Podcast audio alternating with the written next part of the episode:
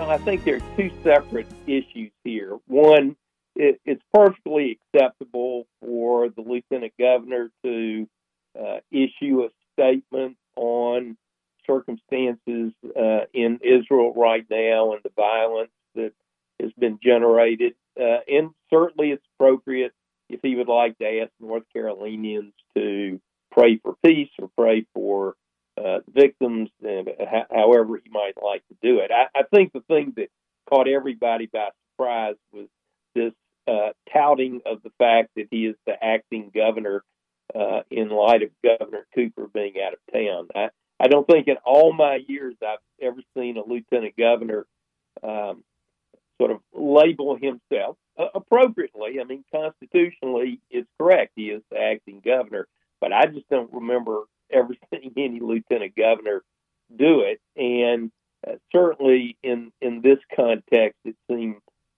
more of a political stunt or event than uh, any any actual effort to uh, try and, and express uh, appropriate support for the people of Israel. Apparently, he did this without Governor Cooper's knowledge. Did that seem kind of deceptive to you? Well, it certainly wasn't surprising. I mean, you know, North Carolina has a very weird system in which we elect the governor and lieutenant governor separately, so that, uh, as in this case, you have uh, office holders who are of different political parties and probably don't work together very much in the greater scheme of things. Uh, I, I do think, in the context of demonstrating support for the people of Israel and decrying the violence that's taken place, it, it's something that is is not a partisan issue, and one would have hoped that if he wanted to do something like this, he would have coordinated with the governor.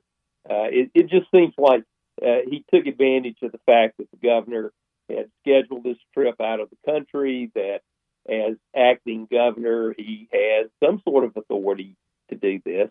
Uh, and so he took advantage of that, that it was more about being acting governor than it really was about uh, offering appropriate condolences for, for Israel.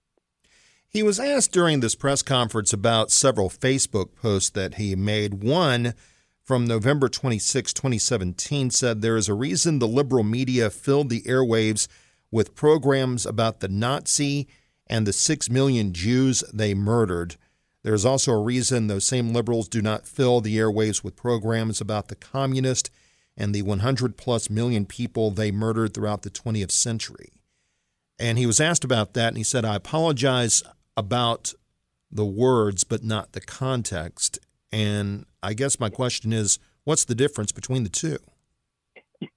Well, frankly, I, I don't see a difference, and it would be incumbent upon uh, Lieutenant Governor Robinson to explain what uh, that nuanced uh, distinction might be. Uh, I, I think, you know, from a political standpoint, it seems sort of strange uh, in the context of he knew he was going to be asked questions about those previous posts, and maybe he thought this was an opportunity to try and gloss over those or to offer uh, more Certainly uh, put out there for the public uh, on an equal basis the, the fairly radical statements that he had previously made on Facebook in juxtaposition to his pronouncements now as a candidate for governor. That is Judge Bob Orr. The man who oversaw Cary's growth and emergence passed away this week. It was the death of Koka Booth. We'll hear from the current mayor of Cary, Harold Weinbrecht, when we come back on this edition of the Saturday Morning Magazine.